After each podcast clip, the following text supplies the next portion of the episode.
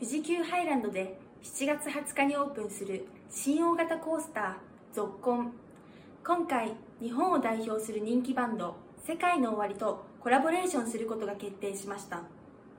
ゾッコンは車体の足元付近にオーディオシステムを搭載しており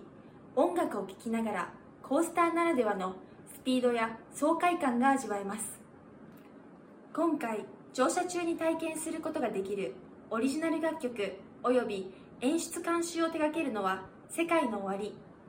中陣さんは自分自身も実際にコースターに試乗させていただきましたが独特の加速感とスピード感は初めての体験で常に新しいことに挑戦する富士急ハイランドらしいコースターだと感じました。などとおっしゃっていました。